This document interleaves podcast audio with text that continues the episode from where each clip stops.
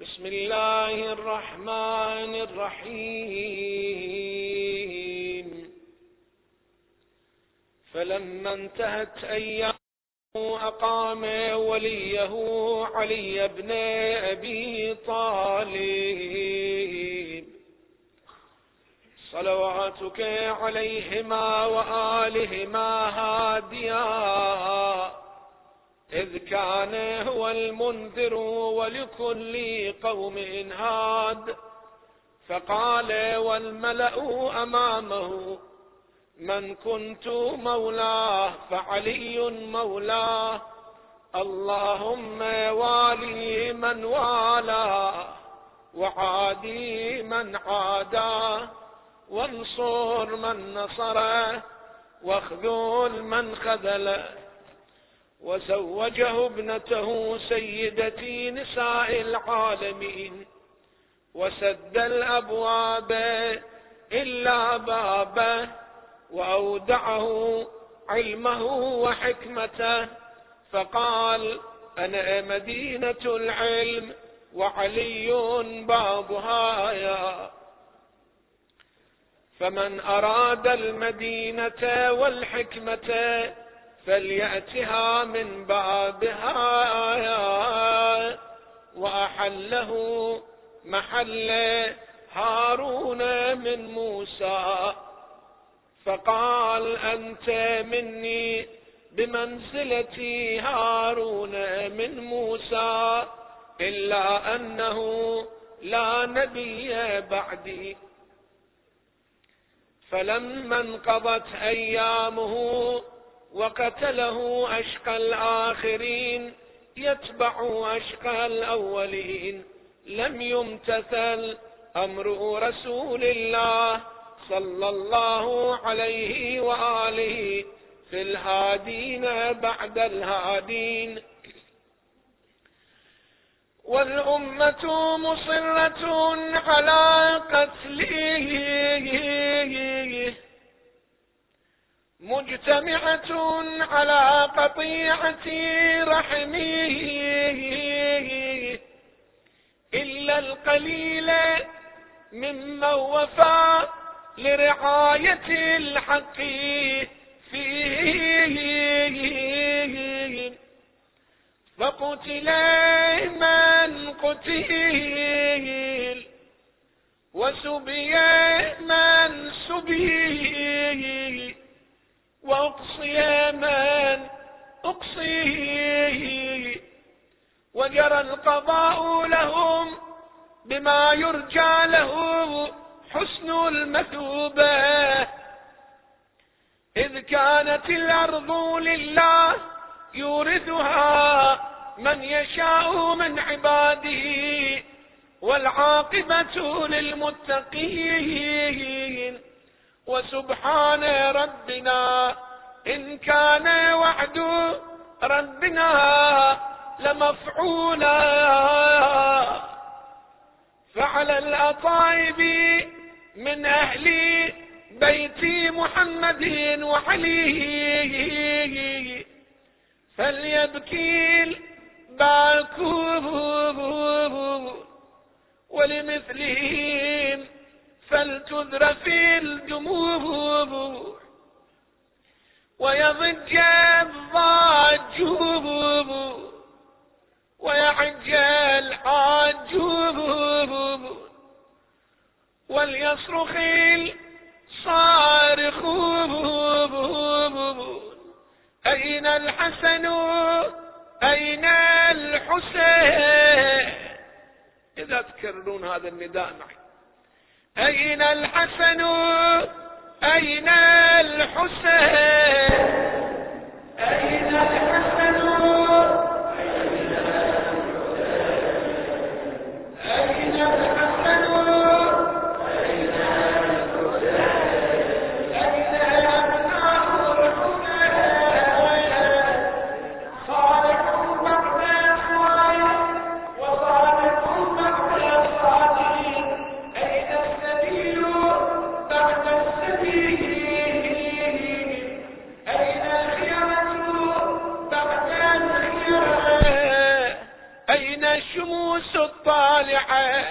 أين الأقمار المنيرة؟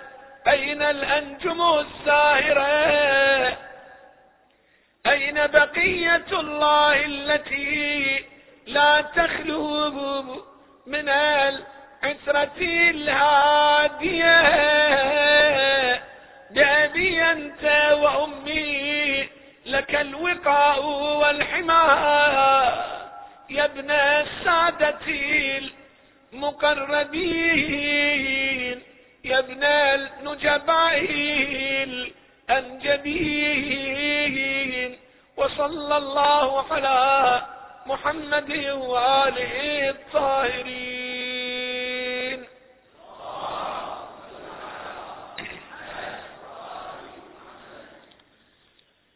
لما عزم الحسين على الخروج من مكة المكرمة خطب الناس قائلا خط الموت على ولد آدم مخط القلادة على جيد الفتاة.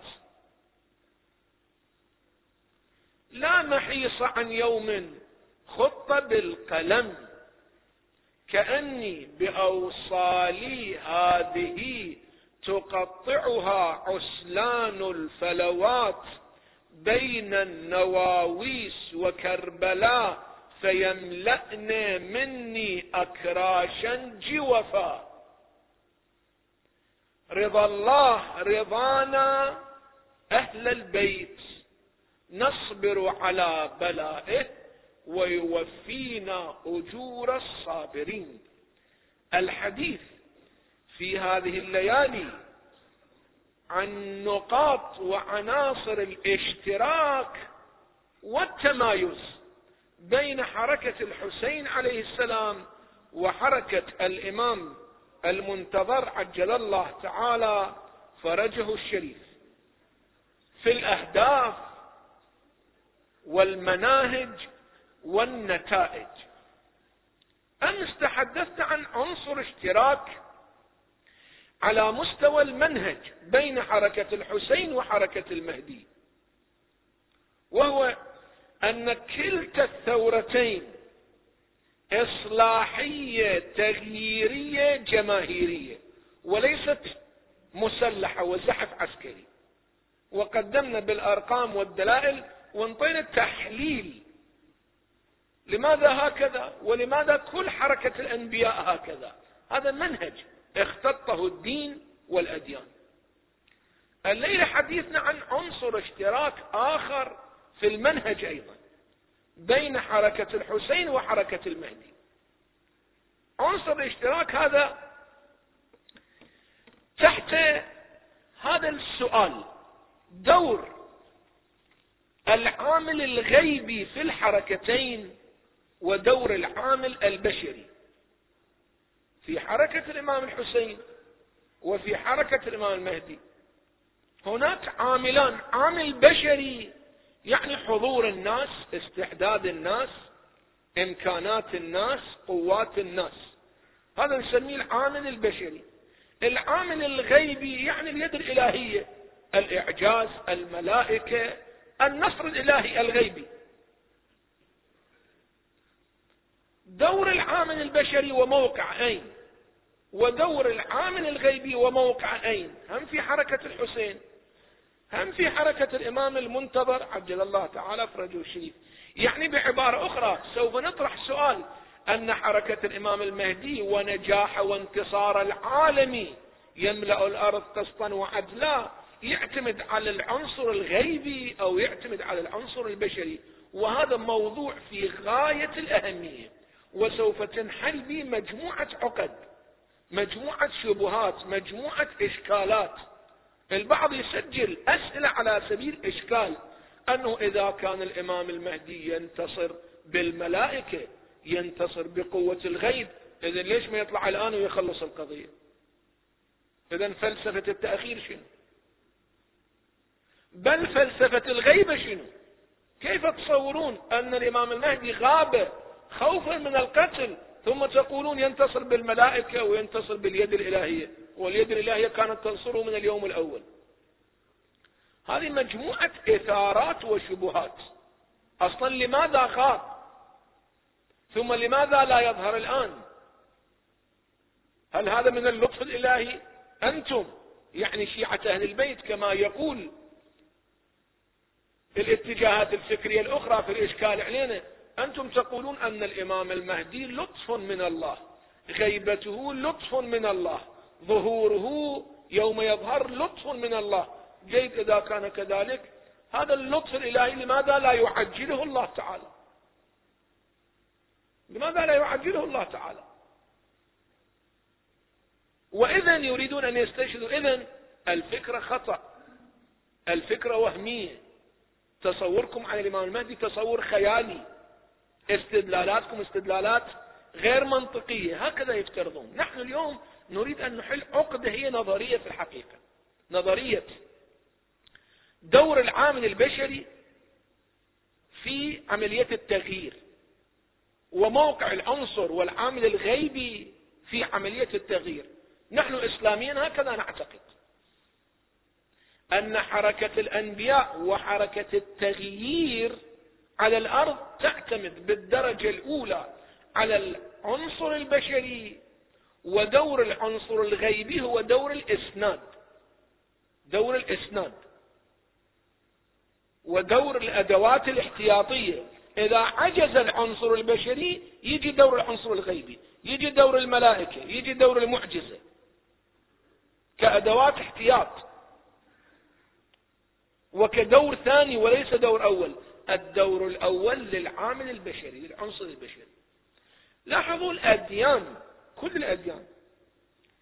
في مجال التشريع نحن ماذا نعتقد؟ تشريع الأديان. هنا نقول العنصر الغيبي هو الأول. النبي يتلقى الوحي من الله تعالى يعني من الغيب. هنا في التشريع الدور لمن دور للإنسان لو الدور للغيب ولله تعالى. للغيب تمام؟ يعني النبي يتلقى الوحي مو هو يشرع الصلاة والصوم وما شاكل. هذا في مجال التشريع. ودور الإنسان حينما يدخل في مجلس تشريعي كما في العالم كله الآن أكو مجالس تشريعية دوره هو أن حينما يكون الوضع إسلامي دوره أن يملأ نقاط الفراغ. أما أصل التشريع إلهي. دور الإنسان في ظل الحكم الإسلامي له حق أن يشرع. ولهذا أكو عندنا برلمانات في كل العالم والعالم الإسلامي أيضا. أكو مجلس برلمان. هذول مو يشرعون في مقابل الله تعالى. مو يشرعون في مقابل القرآن. هذول مجلس تشريعي نسميه في منطقة الفراغ. ميزانية السنة كثر الخطة الخماسية شنو العلاقة بين الوزارات كيف تصير استجواب وزير كيف يصير تقديم لوائح قانونية كله لمن مناطق فراغ. أما أصل التشريع من الله تبارك وتعالى. هذا وين؟ في مجال التشريع. ولكن في مجال التغيير على الأرض. هنا الله تعالى يقول أيها الإنسان الدور بعد دورك. أيها الإنسان أنت اشتغل إن تنصر الله. حينئذ يجي دور الإسناد ينصركم. أول أنتم اشتغلوا. بعدين يجي دور الله تبارك وتعالى. يعني أولا في مجال التغيير على الأرض. أولا العنصر البشري ثانيا العنصر الغيبي والإلهي. هذه النظرية في الحقيقة. على كل الأديان ليس فقط نبينا صلى الله عليه وآله وسلم وحركة الإمام الحسين كما سوف نتحدث لا كل الأديان هكذا. يعني نوح موسى عيسى إبراهيم هكذا كانت حركتهم. بمقدار ما يتقدم العنصر البشري العامل البشري يتقدم يجي الدور الإلهي دور إسناد. يعني موسى دخل في مواجهة مع فرعون. لما دخل في مواجهة وعجز العنصر والعامل البشري هنا اجى دور الإسناد. ألقي عصاك. اضرب بعصاك البحر. هذا إسناد. لكن أصل التحرك موسى وجماعته. ولو موسى وجماعته ما كانوا يتحركون كانوا يقعدون بالبيت يقولون إحنا ما عندنا قدرة وإحنا نخاف. الله ما ينزل عليهم النصر. أول طلعوا تحركوا دخلوا في مواجهة بعدين يجي العامل الغيبي حتى لو كنت قلة. لهذا عندنا روايات هكذا تقول. تقول الرواية أن الله تبارك وتعالى أوحى إلى نبي من أنبياء بني إسرائيل أن ادعو قومك للقتال وأنا أنصركم. معركة. ادعو قومك. وإذا إجوا قومك أنا أنصركم. هذا وعد بالنصر الإلهي. هؤلاء الناس جاءوا لكن لم يضربوا بسيف ولم يطعنوا برمح. بمجرد أن جاءوا ودخلوا الساحة ورأوا قوات العدو انسهم انهزموا مدبرين. قالوا إحنا هاي المعركة لا طاقة لنا بها. انهزموا. ثم أصبحوا يعاتبون نبيهم. قالوا يا نبي الله أنت وعدتنا بالنصر وين النصر؟ ماكو نصر. مرة ثانية الله تبارك وتعالى أوحى لنبيه قال له قل لهم إما القتال وإما النار العذاب أعذبهم. إما أن يقاتلوا حتى مع قلة العدد لكن أن يكونوا مستعدين للقتال. وإما أعذبهم وحينئذ إذا استعدوا للقتال ودخلوا في المواجهة حينئذ أنزل عليهم النصر. أما ليس من اللحظة الأولى وهم جالسين يتفرجون بعيد عن الخط يردون النصر من الله تعالى. النبي أخبرهم قال يا بني إسرائيل هذا الوحي من الله تعالى. تقاتلون أو ينزل عليكم العذاب؟ قالوا نقاتل. هالمرة جاءوا مستعدين للقتال؟ تقاتلون.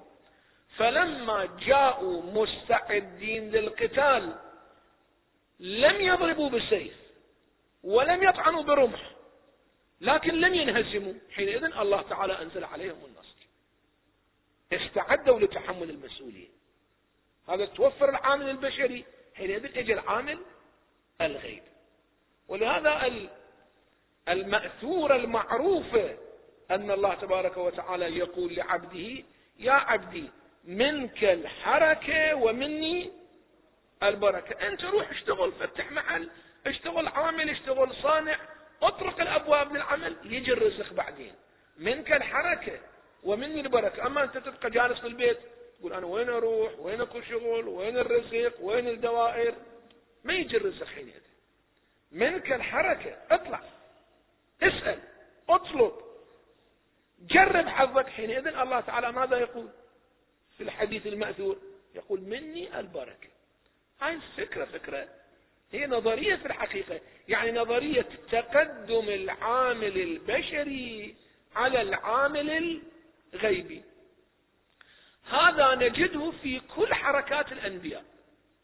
يعني رغم أن الأنبياء محاطين بالغيب والملائكة والنصر الإلهي. أكو إحاطة صحيح. واصطنعتك لنفسي ولتصنع على عيني. موسى كان محاط منذ طفولته بالرعاية الإلهية صحيح. عيسى منذ ولادته محاط بالرعاية الإلهية صحيح. رسول الله منذ صغره محاط بالرعاية الإلهية صحيح. لكن هذا كله يتقدم ماذا؟ يتقدم الحضور البشري والعنصر البشري. الأصل هو العنصر البشري.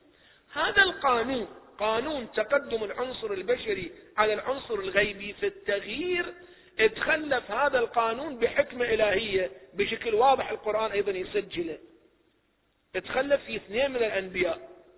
هذا القانون يعني قانون تقدم العامل البشري على العامل الغيبي.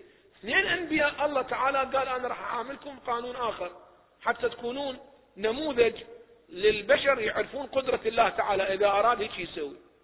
اثنين أنبياء. من الأنبياء دولة سليمان وداود. يعني داود وسليمان. الأب داود سليمان الابن. الله تبارك وتعالى مع دول النبيين الاثنين لحكمة أتذكر أننا شرحناها في ليالي شهر رمضان الماضية لحكمة. الله قال أيها البشر إذا تريدون تشوفون قدرتي فأنا أعطيكم حكومة عالمية على يد داود وسليمان. أصلا ما أحتاج بشر ولا انتصار بشر. حكومة عظمى لا مثل لها. سليمان سأل الله تعالى قال وهب لي ملكا لا ينبغي لأحد من بعدي أبدا. ملك مثل ملك سليمان لحد الآن مو صاير ولا يصير. الله تعالى يقول أنا قادر لكن أنا أريد أنتم البشر تشتغلون. هذا ضربت لكم يا مثال لبيان قدرتي ولا هي مو المسألة. أن أنا دائما أنصر الأنبياء إذا أنتم تشتغلون أيها البشر. وسخرنا مع داود الجبال يسبحن والطير وألنا له الحديد. هذا غيب هذا جبال. الرياح تجري بأمره رخاء حيث أصاب غدوها شهر ورواحها شهر. يأمر الرياح اعصفي بها المدينة تعصف بالمدينة. هذا ما يمكن أصلا يتكرر لملك إلى آخر الدنيا. لا ينبغي لأحد من بعدي. هنا القاعدة تخلفت. لحكمة إلهية. لكن كقاعدة عريضة العامل البشري هو اللي يتقدم على العامل الغيبي. ولهذا رسول الله صلى الله عليه وآله وسلم إذا رحت للمدينة المنورة إن شاء الله أكو مكان يسموه المساجد السبعة. الحجاج الزوار يروحون يزورون مساجد سبعة. طبعا مساجد كلش متواضعة مهملة متروكة. هناك يعني عندهم موقف تجاه الآثار الدينية والإسلامية. عندهم موقف عقائدي. هذه المساجد السبعة كانت على حافة الخندق في معركة الأحزاب. في معركة الأحزاب لما تجمعت جيوش الطرفين وكانت الكثرة الكاثرة لقريش وجحافلها وعبأت الأعراب والأحزاب سميت معركة الأحزاب. القصة طويلة إحنا مستعرضيها في ليالي سابقة. أخير شيء الرواية تقول بإجماع المؤرخين أن رسول الله صلى الله عليه وآله وسلم يعني وقف في مكان ممكن يكون مرتفع بسيط هو الآن أيضا مرتفع ودعا الله تبارك وتعالى. اللهم إن تهلك هذه العصابة لا تعبد أنزل علينا النصر. دعا رفع يديه. بالدعاء الروايات تقول هبت ريح قلبت قدورهم قطعت خيامهم وحبالهم ولوا منهزمين. هذا المكان الآن بني عليه مسجد اسمه مسجد الفتح. إن شاء الله ترحون وتصلون ركعتين في مسجد الفتح. قصة مسجد الفتح هذه. الله تعالى كتب لنبيه الفتح بعد الدعاء. طبعا الجماعة اجوا وسووا بصفة مسجد اسمه مسجد عمر بن الخطاب. واحد لاخ سوى مسجد ابو بكر الصديق وهكذا. واقع القضية مسجد الفتح. طبعا إلى جانب ذلك أيضا يوجد هاي المساجد السبع يوجد مسجد علي بن أبي طالب ويوجد مسجد الزهراء أخيرا يعني الأربع سنوات الأخيرة كان مغلق هذا المسجد مسجد الزهراء. مسجد آخر أتذكر مسجد أبو ذر ومسجد سلمان سبع مساجد. على كل حال خلوا وياه أبو بكر وعمر و... جيد. ما عنده مشكلة. العامل الغيبي يأتي بعد العامل البشري. أول حضور علي عليه السلام في معركة الأحزاب. حينما قتل عمرو بن ود العامري. حينئذ جاء دور العامل الغيبي. أول تقدمت القوات الإسلامية بقيادة الإمام علي عليه السلام ثم جاء العنصر الغيبي. هذا نترك شرحه إلى أحاديث سابقة وقصص تقدمت لكم. حديثنا عن النظرية. العامل الغيبي وين موقعه؟ والعامل البشري وين موقعه؟ ذكرنا القانون الذي هذا القانون تخلف فقط في اثنين من الأنبياء وهم داود وسليمان حتى في نبينا صلى الله عليه وآله وسلم هذا القانون كان هو الحاكم. يعني رسول الله صلى الله عليه وآله وسلم كيف قام بعملية التغيير؟ بنزول ملائكة؟ الجواب لا. أول بحضور العنصر البشري بعدين إجوا الملائكة. ولهذا 13 سنة رسول الله في مكة المكرمة. في المدينة المنورة تقدم العامل البشري في معركة بدر مثلا ما يملكون إلا أربع قطع سيوف. فيما أتذكر والبقية كانوا يقاتلون بجريد النخل. حينئذ الله تبارك وتعالى يمددكم بثلاثة آلاف من الملائكة مسومين أول تقدموا بعدين يجون الملائكة. رسول الله كان دور العنصر الإنساني البشري ثم العنصر الغيبي.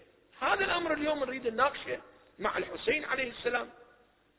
ومع حركة الإمام المنتظر الذي نحن بانتظاره. نحن نريد نشوف يوم يطلع الإمام المنتظر شلون يصير الانتصار. البشر وين؟ والملائكة وين؟ والرياح وين؟ والمعاجز الإلهية وين؟ هل ينتصر بالإعجاز الإلهي أو ينتصر أولا بالعامل البشري ثم يأتي العامل الغيب؟ نبدأ بالحسين عليه السلام. الحسين عليه السلام كان واضح جدا اعتماد الإمام الحسين عليه السلام على القانون السماوي دور العنصر البشري في التغيير. ولهذا الحسين خطب في المدينة المنورة حتى يعبئ الناس. يجي إلى مكة المكرمة. خطب الناس في مكة المكرمة. هذا الخطاب اللي قرأت لكم مقاطعا منه خط الموت. الناس اللي يروحون للعرفات. يروحون إلى عرفات لكن الحسين خطب بهم. خطبة جهادية. خط الموت على ولد آدم. مخط القلادة على جيد الفتاة. وكأني بأوصالي هذه خطاب سياسي. وتعبوي وجهادي. ليش؟ ما بشرهم بالانتصار وبنزول النصر وبنزول الملائكة. وإنما بدأ يعبئهم باتجاه الثورة. وهكذا نواصل حركة الحسين. نجد أنه كان يعتمد العنصر البشري. مثلا القتال في كربلاء. شلون كان القتال في كربلاء؟ أنتم مطلعين على المقتل والروايات في المقتل. الحسين صف أصحابه سهير على الميمنة حبيب بن مظاهر على الميسرة هو عليه السلام في القلب وأعطى رايته إلى قمر بني هاشم. عملية عسكرية جاي يخوضها يعني قلبه جناحين يمين شمال. تماما تخطيط عسكري يقوم به الإمام الحسين. الإمام الحسين قبل أن يخرج من مكة المكرمة بعث كتب للتعبئة الجماهيرية بعث رسائل يعني بدأ ينطي تصريحات عبر الفضائيات. يومئذ ماكو فضائيات. اكو رسائل يكتبها. بعث رسائل إلى رؤساء الأخماس في البصرة. الأخماس يعني شنو؟ يعني قادة الألوية. الخميس يعني المعسكر. باللغة العربية الخميس يعني قوات جيش معسكر. ذولا في البصرة قادة ألوية. الإمام الحسين عليه السلام بعث رسائل إلى قادة الألوية. يطلب منهم النصرة بعضهم أجابوه بعضهم أدركه في مكة المكرمة بعضهم أدركه في كربلاء بعد مقتله. يعني ما أدرك الحسين بالحقيقة وإن كان أدرك الثواب والعملية مثل سعيد. سعيد أحد رؤساء الأخماس والقادة في البصرة اللي وصل إلى كربلاء وكان الحسين قد قتل.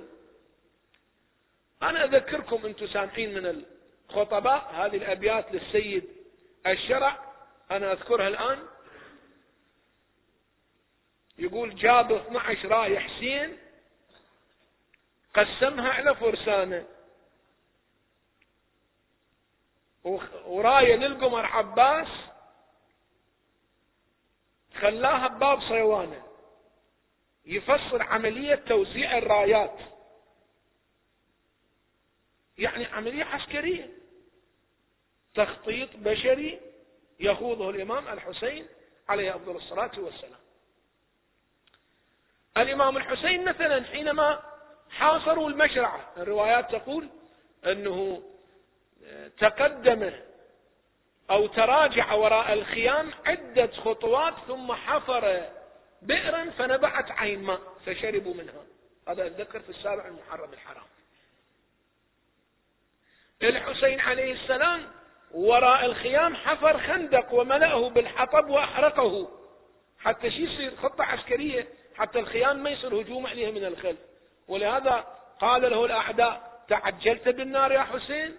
أنت هو مستعجل على النار؟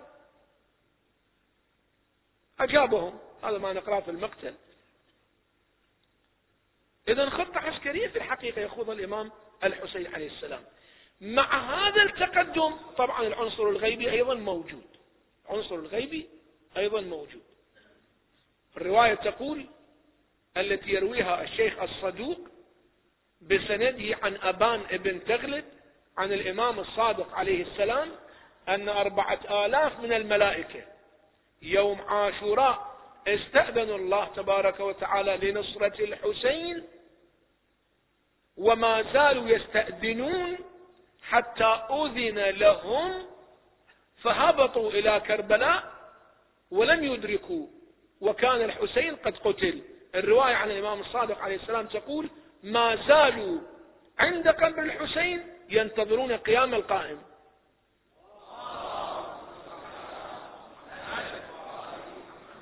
هذه الرواية طبعا فيها دلالة جميلة. أنا أرغب أن أقرأها لكم. تقول الرواية أربعة آلاف فهم عند قبره يبكونه. إلى يوم القيامة ورئيسهم ملك يقال له منصور فلا يزوره زائر إلا استقبلوه. ولا يمرض إلا عادوه ولا يموت إلا صلوا على جنازته.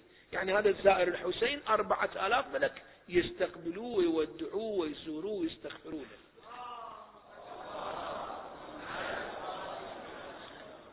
إلا صلوا على جنازته واستغفروا له بعد موته ينتظرون قيام القائم فإذا خرج كانوا من أنصاره من أنصار القائم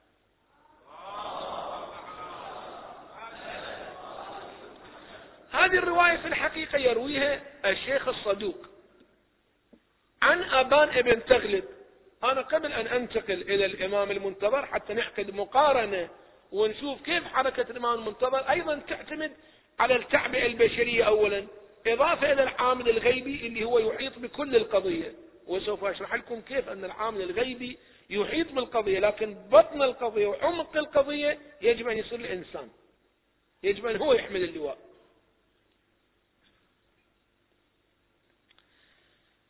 أبان ابن تغلب صاحب هذه الرواية. أبان ابن تغلب. هذا من عظماء الشيعة من أصحاب أهل البيت. أدرك السجاد والباقر والصادق. الإمام الصادق عليه السلام يقول له اجلس في مسجد المدينة وفت الناس فإني أحب أن يرى في شيعتنا مثلك. اقعد في المسجد اطفت وأنا أحب أشوف فقهانا قاعدين في المسجد ينطون فتوى للناس في المنازلة الفكرية مع المذاهب الأخرى. أبان بن تغلب له ثلاثون ألف رواية يرويها. أبان بن تغلب هذا. لما توفي أبان بن تغلب الإمام الصادق يقول هو في زمن الإمام الصادق توفي يقول والله لقد أوجع قلبي موت أبان بن تغلب. قلب الإمام يقول صدع قلبي موت هذا الإنسان إنسان جليل. جليل على مستوى حتى تجاه الساحة العامة. يعني ليس فقط ساحة الشيعة. الرواية تقول كان إذا دخل المسجد أخليت له الحلقات. يعني حلقات الدراسة. تشايفين هنا في المساجد دراسة الحوزة شلون؟ حلقات حلقات. إذا أبان بن تغلب دخل المسجد كل الحلقات قاموا وإجوا عنده. أخليت وأفرغت باقي الحلقات الدراسية. فقط حلقة أبان بن تغلب له منزلة عظيمة هو صاحب هذه الرواية أن أربعة آلاف من الملائكة استأذنوا الله تبارك وتعالى في النزول لنصرة الحسين. هو صاحب هذه الرواية أبان بن تغلب طبعا يحضر في ذهني قصة طريفة لأبان بن تغلب يرويها طبعا آية الله العظمى السيد الخوئي على الله مقامه الشريف. في كتابه معجم رجال الحديث. رحم الله فقهاءنا مراجعنا. شقد خدموا وشقد كتبوا السيد الخوي رضوان الله عليه له كتاب معجم رجال الحديث من عشرين مجلد. هذا فقط في مجال الرجال والحديث غير الفقه والأصول والتفسير. يروي هنا حياة أبان ابن تغلب من جملة ما يروي هذه الرواية. أنه مرة شاب شاب اجى سأل أبان ابن تغلب. أبان يكنوه أبو سعيد. قال له يا أبا سعيد كم عدد أصحاب النبي الذين شاركوا مع الإمام علي في حروبه؟ يعني بصفين نهروان الجمل. إيش قد عدد أصحاب النبي اللي كانوا في قوات الإمام علي؟ أبان افتهم السؤال فلسفته شنو؟ قال له كأنك تريد أن يعني تعرف فضل علي من خلال التحاق الأصحاب به. يعني تعرف كم واحد وياه حتى تعرف منزلة علي؟ قال إيه هو هكذا. قال نحن ما عرفنا فضل الصحابة إلا من علي. أنت تريد تقيم علي. كم صحابي وياه؟ هو الصحابة شنو فضلهم؟ إذا ما ينصرون الإمام علي. نحن ما عرفنا فضلهم إلا من خلال علي عليه السلام. ثم قال له أبان ابن تغلب قال له أتدري من هم الشيعة؟ ذاك لم يكن من الشيعة. قال أتدري من هم الشيعة؟ الشيعة إذا اختلف الناس عن رسول الله رجعوا إلى علي. إذا اختلف الناس عن علي رجعوا إلى جعفر الصادق يعني. يوما ما هو يقول أبان بن تغلب أنه التقيت بمجموعة من الناس يلومونني لما أروي عن جعفر يعني الإمام الصادق. أنه أنت تروي روايات عن جعفر الصادق وأنت تلميذه. قلت لهم تلومونني؟ أروي روايات. عمن إذا سألناه قال قال رسول الله إحنا جايين نلتقي بإنسان ونتلمذ عند إيده بمجرد أن نسأل السؤال بلا سند. يقول قال رسول الله ملتقي برسول الله. أنتم تلومونني على أن أروي عن إنسان إذا سألناه قال قال رسول الله. كيف ألام على ذلك؟ هؤلاء معدن العلم. هذا أبان ابن تغلب راوي هذه الرواية. أما الشيخ الصدوق اللي هو صاحب الكتاب أمالي الصدوق. أمالي الصدوق عبارة عن محاضرات كان ينطيها الشيخ الصدوق. ممكن أسبوعيا ممكن في شهر رمضان ممكن في محرم الحرام. علماءنا مراجعنا القدماء طبعا. شيخ الصدوق من قدماء المراجع يعني في عهد الغيبة الصغرى في عهد الغيبة الصغرى في القرن الثالث حدود سنة 300 هذا الشيخ الصدوق. الشيخ الصدوق كان ينطي محاضرات الآن طبعت هذه المحاضرات سميت محاضرات الشيخ الصدوق بالاصطلاح القديم أمالي. الشيخ الصدوق يعني محاضرات الشيخ الصدوق. أمالي يعني كان يملي.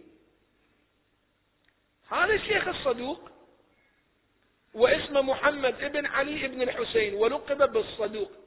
هذا الشيخ الصدوق بالاتفاق. ولد ببركة دعاء الإمام المهدي لأبيه. أبو الشيخ الصدوق علي بن الحسين ابن بابويه. كان معاصرا للنائب الثالث للإمام المنتظر. النائب الثالث اسمه الحسين ابن روح. أنتم هذه المفاهيم معلومة عندكم ممكن في ليلة أخرى نقف عندها. الإمام المنتظر عنده أربع نواب بشكل خصوصي بالاسم. في فترة سبعين سنة نسميها النيابة الخاصة والغيبة خلال هالسبعين سنة نسميها الغيبة الصغرى. عنده مراجع هو مشخصهم بالاسم. الآن إحنا عندنا مراجع ما مشخصين بالاسم. من قبل الإمام المنتظر. أكو وكالة عامة للمراجع. يومئذ أكو وكالة خاصة. الوكيل الأول عثمان ابن سعيد العمري الوكيل الثاني محمد بن عثمان ابن سعيد العمري الوكيل الثالث الحسين ابن روح النوبختي الوكيل الرابع محمد بن علي السمري. هذا الشيخ الصدوق كان بزمان الحسين ابن روح. يعني كلش قريب من عهد الإمام العسكري عليه السلام وغيبة الإمام المنتظر.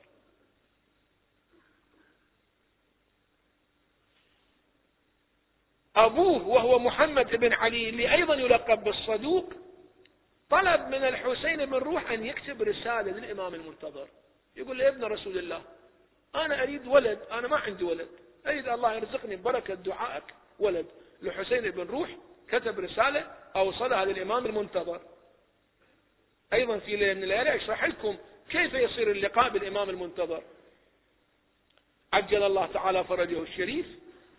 اجى الجواب بعد يومين ثلاثة إنك لا ترزق من هذه وستملك جارية سترزق منها ولدين خيرين. كان واحد من ذول الولدين محمد هذا الشيخ الصدوق صاحب كتاب أمالي الصدوق كان فقيها مباركا بحيث يعجب الناس من شدة حافظته. ثم يقولون لا عجب أنت مولود بدعاء صاحب العصر والزمان. هو أيضا كان يفتخر يقول أنا ولدت بدعوة صاحب العصر. الآن هذا الشيخ الصدوق الإبن مدفون في في قم والأب مدفون في طهران شيخ عبد العظيم. كلاهما صدوق واحد أب واحد إبن. على كل حال هذه الرواية يرويها الشيخ الصدوق. عن أبان بن تغلب عن الإمام الصادق في شأن نزول هؤلاء الملائكة لنصرة الحسين عليه أفضل الصلاة والسلام. الفكرة اللي أردنا أن نقولها أن الإمام الحسين ما اعتمد على هؤلاء الملائكة. كان يعتمد على العنصر البشري. ولو كان الإمام الحسين يعتمد على هؤلاء الملائكة أصلا ما كان يقتل الحسين. تمام؟ ما كان يقتل الحسين. قتل لأن الإمام الحسين كان يعتمد على العنصر البشري وهكذا الإمام علي وهكذا الأنبياء أحيانا يخسرون المعركة باعتبار أن العنصر البشري ما بكفاءة العنصر البشري ما يستحق نزول النصر من الله تبارك وتعالى بعده مو كفؤين ولهذا العنصر الغيبي يتأخر حسب استحقاقات العنصر البشري. طبعا شعراءنا وأدباء الطف وشعراء كربلاء يسرحون في بيان بطولات الأصحاب وأهل البيت في كربلاء. جيد. خيال شعري جميل. لكن واقع القضية وحجم القضية أن بطولات الأصحاب بطولات أهل البيت بطولات العباس هي باقية بحدود العنصر البشري. إذا الله تبارك وتعالى ما ينزل العنصر الغيبي يبقى العباس هو هذا العباس. إنسان ممكن يصير بطل الأبطال. بطل الأبطال بالفعل لكن يبقى عنده حدود العنصر البشري شعراء الطف وأنتم سامعين هذه الأبيات. ومن حقهم أيضا حينما يعني يمجدون ويشرحون بطولات العباس الشاعر إلى أن يقول هكذا لولا القضاء لمح الوجود بسيفه. يعني لولا القضاء من الله كان العباس يمحي كل هاي القوات ثلاثين ألف. طبعا هذا قد نقول فيه يعني خيال شعري. ولكن جيد يريد يسجل موقف بطول العباس. لولا القضاء لمح الوجود بسيفه والله يقضي ما يشاء ويحتم الحقيقة أن الأئمة الأطهار الأنبياء الموازنة بقت محفوظة بين العنصر البشري وبين العنصر الغيبي على أنهم في جانب العنصر البشري هم قمم في البطولة بحيث لا نظير لهم. قمم في البطولة بالحفاظ على العنصر البشري يعني بدون ملائكة هم قمم في البطولة فكيف إذا صارت اليد الإلهية تمد إليهم؟ شو راح يصير؟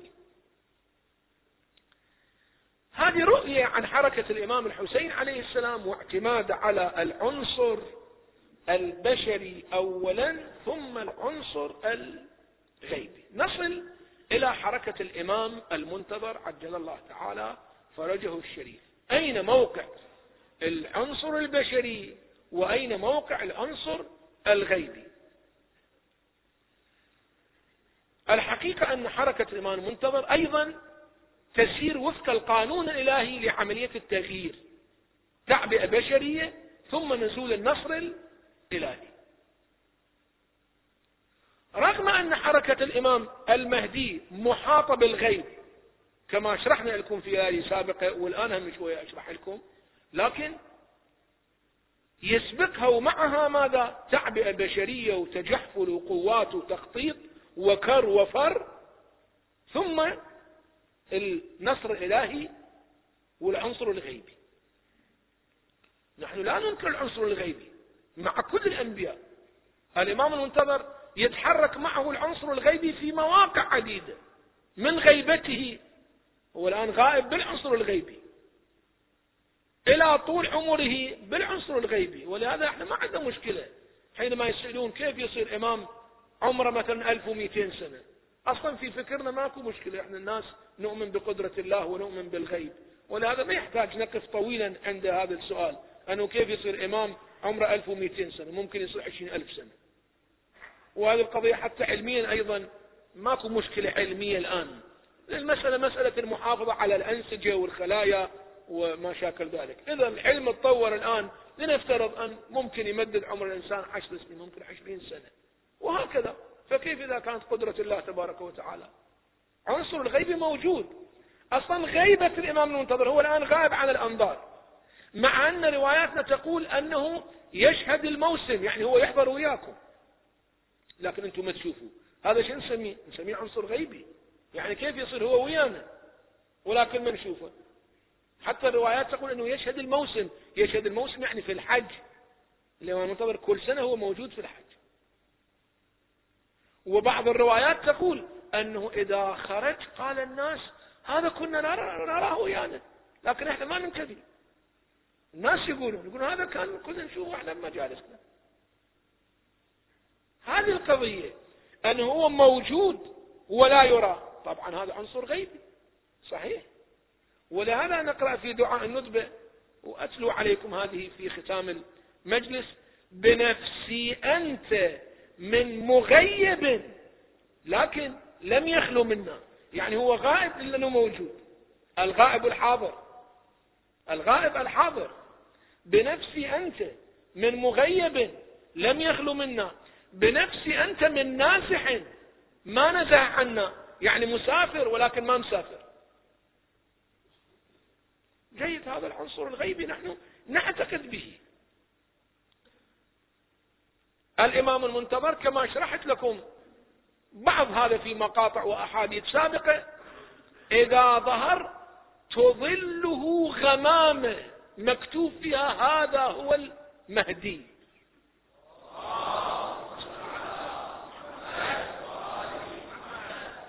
غمامة تظله والنداء ينادي هذا هو المهدي.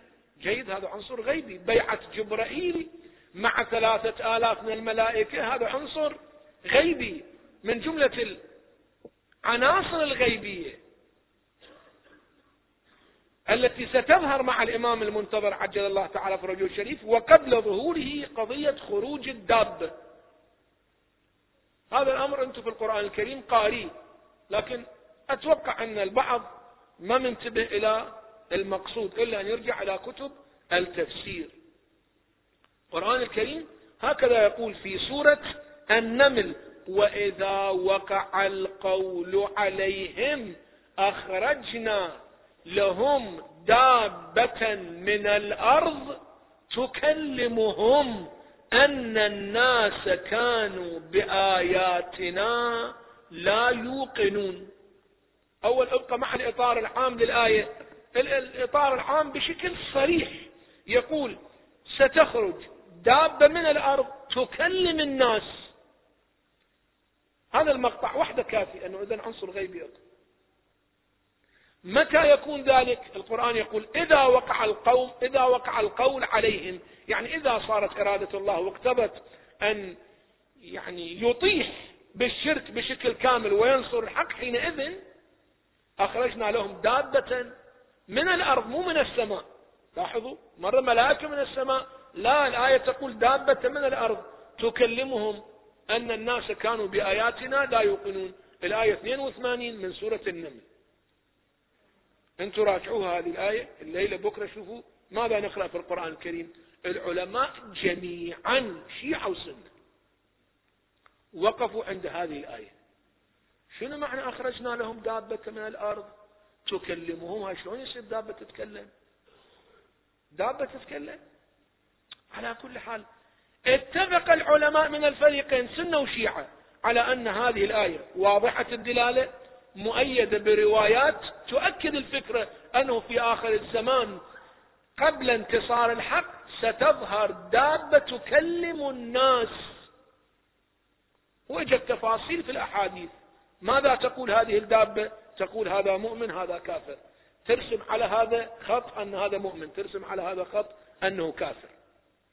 هاي تفاصيل بحيث أحد أئمة الجامع الأزهر أحد أئمة الأزهر في القاهرة في كتابة علامات القيامة الكبرى يذكر هذه الآية وأن أحد علامات القيامة الكبرى خروج الدابة. ثم يذكر خمس روايات عن رسول الله بأسانيدهم. أسانيد السنة مو الشيعة ثم يذكر خمس تفاسير أيضا تفاسيرهم وتعتبر هذه القضية من الآيات والعلامات الأكيدة التي ستظهر قبل قيام القائم عجل الله تعالى فرجه الشريف.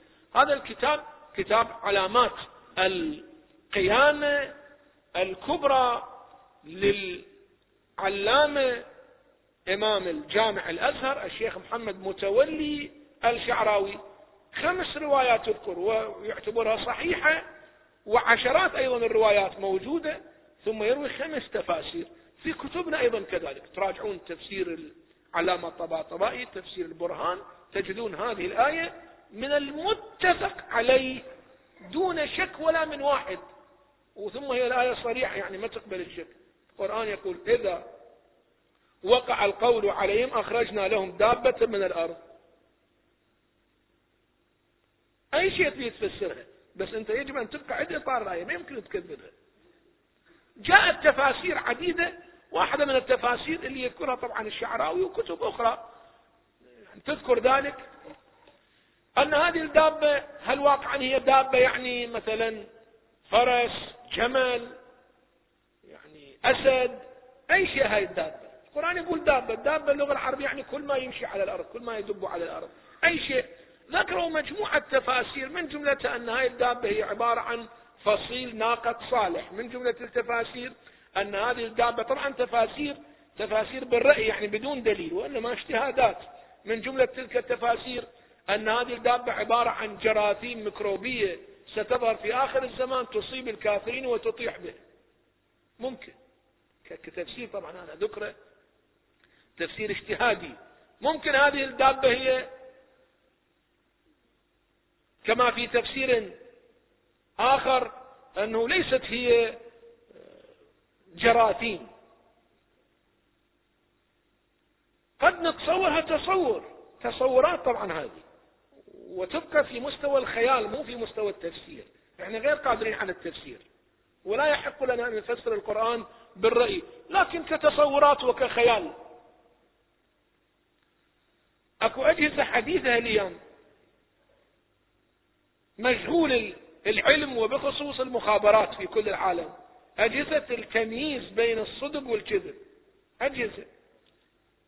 يخلوها أمام هذا المتهم في المحكمة.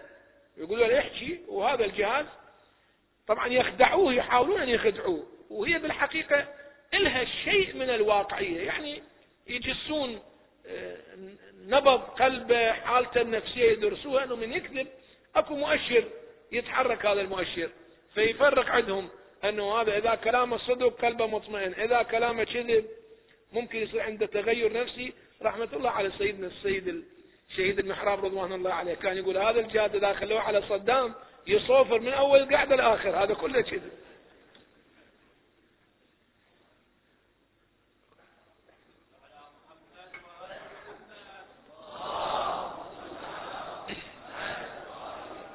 كل حال.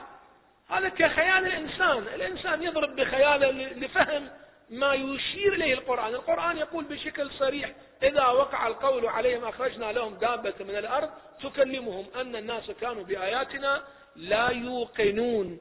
طبعا هناك قراءة ثانية. مو القرآن بعدة قراءات؟ تمام؟ أكو قراءة ثانية نادرة لهذه الآية القرآنية. هكذا تقول. إذا وقع القول عليهم أخرجنا لهم دابة من الأرض تكلمهم مو تكلمهم. تكلمهم يعني تحكي وياهم. تكلمهم يعني تجرحهم. تذكرون هنا الأمن المخابرات مال صدام البعثيين لعنة الله عليهم جميعا. في بعض المسيرات الحسينية بالخصوص عدد طويريج أيام زمان كانوا يخطون على دول المشاة على ظهره يخلي خط حتى بعدين يعتقلوه. يخلي إشارة على ظهره بالماجيك حتى يعتقلوه بعدين. الآية هكذا تقول في هاي القراءة الثانية أخرجنا لهم دابة من الأرض تكلمهم يعني تجرحهم على جبين هذا الكافر المشرك تخلي خط جرح. أنا ترى هذا إنسان منحرف. يستحق القتل أو ما شاكل ذلك. هذه قراءة أخرى. طبعا في رواياتنا أيضا في كثير من رواياتنا روايات أهل البيت عليهم السلام إحنا نذكرها فقط. نضعها في بالكم دون أن نؤكد عليها لأن مو ثابت عندنا مدى صحة هذه الرواية. أن دابة من الأرض تكلمهم هو علي عليه السلام. سيخرج آخر الزمان.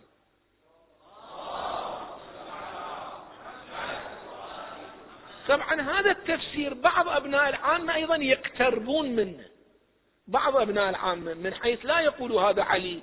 يقول المقصود بدابة من الأرض تكلمهم بشر إنسان. عنده قدرة أن يعرف المنافق من المؤمن إنسان. هذا موجود عند روايات وفي تفسير أبناء العامة في تفاسيرنا عدة روايات تقول لكن إحنا نبقى عندها متحفظين هل هي صحيحة أو غير. صحيحة أن دابة من الأرض تكلمهم ذاك هو علي عليه السلام. يعني يشرح للناس من هو الحق ومن هو الباطل. الشاهد في الأمر هذا غيب في الحقيقة. أن تخرج دابة توضح الحق وين والباطل وين. جيد هذا الغيب إحنا نعتقد به. لكن مع كل هذا تبقى قضية الإمام المنتظر. معتمدة على العنصر والعامل البشري قبل اعتمادها على العامل الغيبي. العامل الغيبي دورة دور الإسناد. دورة دور ال... يعني التغطية المدفعية. كيف الآن في المعارك هكذا. المدفعية دورها مو هي تتقدم البشر هم يتقدمون. لكن دور المدفعية أن تطهر أول تقوم بعملية تغطية. وهكذا الطائرات تقوم بعملية تغطية جوية. صحيح؟ الطائرات لو تبقى وحدي ما تحقق نصر الدبابات وحدي ما تحقق نصر إذا ما يتقدم المشاة ما يتقدم العنصر البشري. دور الطائرات والدبابات إسناد يسموه إسناد مدفعي أو إسناد جوي. الإمام المنتظر يقوم معتمدا على العامل البشري ودور العنصر الغيبي دور الإسناد الوقت يبدو لا يسمح لنا الاستمرار لعلي غدا أحدثكم عن لقاءات مع الإمام المنتظر عجل الله تعالى فرجه الشريف قصص في هذا الشأن ثم مناقشة بعضها بعضها كم هو دقيق بعضها كم هو غير دقيق مثل قصة الجزيرة الخضراء. واللي الآن البعض يفترض أنه مثلث فرمودة مثلث فرمودة هو موقع للإمام المنتظر. طبعا هذا خيال. يعني لا يوجد أي رقم علمي عليه لا على الجزيرة الخضراء ولا على مثلث فرمودة وبالحقيقة هو شغل المخابرات الأمريكية. يعني هذا مثلث فرمودة إذا تشوفوه على الخارطة المحيط الأطلسي اللي أمريكا مطلة عليه. من هالطرف كوبا طبعا. مخابرات شغل هذه. تختطف سفن وما شاكل ذلك بعنوان هذا مثلث فرمودة ما حد يقدر يوصل إليه ما يدرون ذولا طاروا في السماء أو غرقوا. الشغل مخابرات أمريكية. وإلا ما يوجد أي رقم. مثل خدعة الأطباق الطائرة وما شاكل ذلك. والشعوب مسكينة تبقى عشرات السنين مخدوعة بهذه القضايا المخابراتية. هذا سوف نتحدث به إن شاء الله في ليلة سابقة في ليلة لاحقة. جزيرة خضراء شلون صايرة؟ هناك الإمام صاحب الزمان موجود يعني هاي القصة هكذا تقول. وأولاده وأحفاده وفالجزيرة خضراء وجبل وعيون ماء وفواكه وأطعمة ويصدرون من هاي الأطعمة إلى الأندلس وكل ثلاث أشهر قافلة تطلع من هاي الجزيرة الخضراء تروح للشيعة اللي لحد الآن لا حد شايفهم لا حد يدري بهم وين صايرين. يقولون في الأندلس أكو فد منطقة تجيها كل ثلاثة أشهر قافلة من الجزيرة الخضراء. قافلة يعني معلبة كلها صنع في الجزيرة الخضراء مكتوب عليه ولا واحد منهم ذولا شفناه لا في الماضي ولا في الحاضر. مجرد رواية عثر عليها في كتاب خطي لم يعرف من هو كاتبه. وسجلوه علماءنا كتراث كحفظ يعني أرشيف. هذا ممكن نناقشه. ونقف عنده في ليلة لاحقة إن شاء الله تعالى. أصل الفكرة العامل البشري إضافة إلى العامل الغيبي. العامل الغيبي محفوظ. غيبة إمامنا المنتظر عجل الله تعالى فرجه الشريف. لا يمكن تفسيرها أصل الغيبة وأن يكون محفوظ لحد الآن ولا نراه هذا لا يمكن تفسيره إلا عبر الاعتماد والإيمان بالعنصر الغيبي. وبهذا تنحل العقدة أين موجود لماذا؟ كيف لا يرى؟ وكيف عمره طويل بهذا الشكل؟ انحلت العقدة هذا المعنى. تأكد رواياتنا في أن الإمام المنتظر صحيح هو غائب لكن هو يشهدكم تشهدوا أحيانا إمكانيات اللقاء بشكل علمي. سوف نناقش هذا الأمر في ليالي لاحقة. يمكن اللقاء. عشرات عشرات من علمائنا الكبار سجلوا لقاءات مع الإمام المنتظر مثل علامة بحر العلوم المقدس الأردبيلي العلام الحلي اللي في الطارمة مدفونين هل جانب العلام الحلي هل جانب المقدس الأردبيلي في طارمة أمير المؤمنين هؤلاء العلماء الكبار كبار الشأن ولكن الناس على القاعدة ما يعرفون هؤلاء. واحد العلام الحلي واحد المقدس الأردبيلي. ولكل واحد باب ذهب إذا أعرفكم بالمكان. بالطارمة أكو بابين ذهب. الجانب العلام الحلي ذاك الجانب المقدس الأردبيلي. اللقاءات مع الإمام المنتظر ممكن نتحدث عنها وكيف وترتيبها ومدى دقتها. أصل القضية نحن نعتقد أنها تخضع لعنصر الغيب والإمام المنتظر موجود ولكننا لا نشاهد.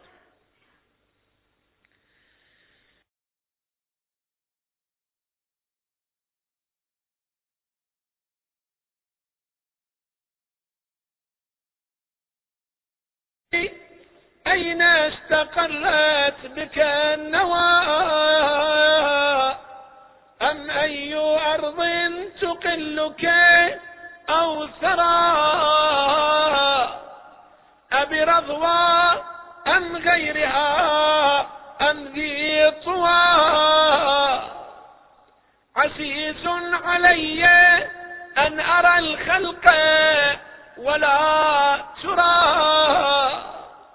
عزيز علي أن أناغى دونك وأناجى. عزيز علي أن أبكيك ويخذلك الوراء